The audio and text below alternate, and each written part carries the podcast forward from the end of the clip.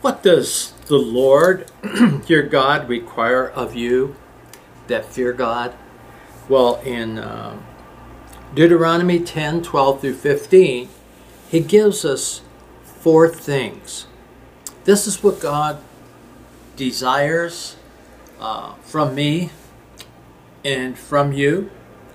Uh, he really, now say desires, he requires.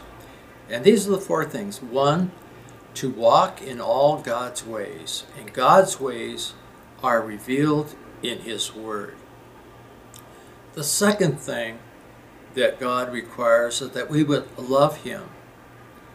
And some passages say to love the Lord with all your heart, with all your soul, with all your mind, and with all your being. And Lord, I want to love you. Um, you first loved me, and now I want to open my heart and the love of my heart for you and your people. Three, serve him with all my heart and soul.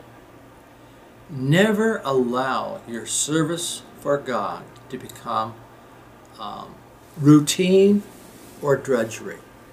And there are times that I, I would go into that. Oh, I've got to teach the Sunday school class, and I really don't feel prepared or ready or whatever and was wrong.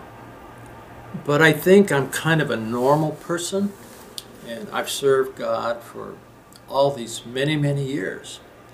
And uh, in fact, I started serving God uh, right after I was saved in 1952. That was a long, long time ago. And uh, I didn't always do it cheerfully. I did it because it was my responsibility to do it. But God is saying, just don't do it as a function. Uh, do it from the heart. And God will bless you. Four, keep the commandments and statutes for your good. God gave these parameters uh, boundaries, so to speak, that are very, very helpful for us. It's interesting. I was talking to the man, uh, one of the men that wrote the book on boundaries, setting boundaries. And the whole idea is without boundaries, there's no freedom. And I think the best illustration I have for my own life is many, many years ago, we were going to visit the Navajo Indians on the Navajo Reservation. And that particular reservation that we were going to was on the edge of the Grand Canyon. Now, the Grand Canyon, if you go to where most people go, um, in some places you can look almost straight down a mile. Well, I can't get very close to the edge of anything that's going to be straight down a mile. I just not comfortable with that. Some people can, but I can't but they had a, a heavy steel um, railing that went across. And that boundary gave me freedom to go to the edge to look down. And so boundaries give freedom. Kids with no boundaries have no idea where they're stepping over what they ought to step over. And so you need to set up boundaries for your children so they know that they can function within that. If it's a, a yard, maybe you don't have a fence, but just saying, okay, you can go this far, but no further. But boundaries are important. And we need to set boundaries for ourselves.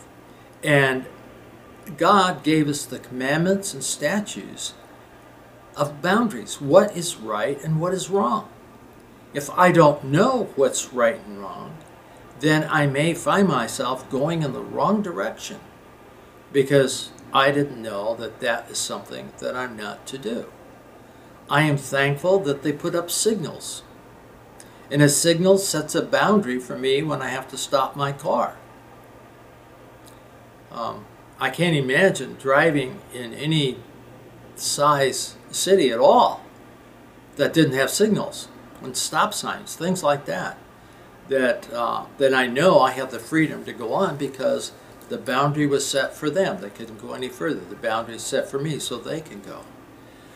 But the boundaries are extremely important for your family to function in freedom. Think about it, pray about it, and you and your wife talk about do we have the proper boundaries for our children so they can operate freely within those zones. Bless you. Um, think about it. Think about it for your children. It's wonderful for adults, and it's very important for children also.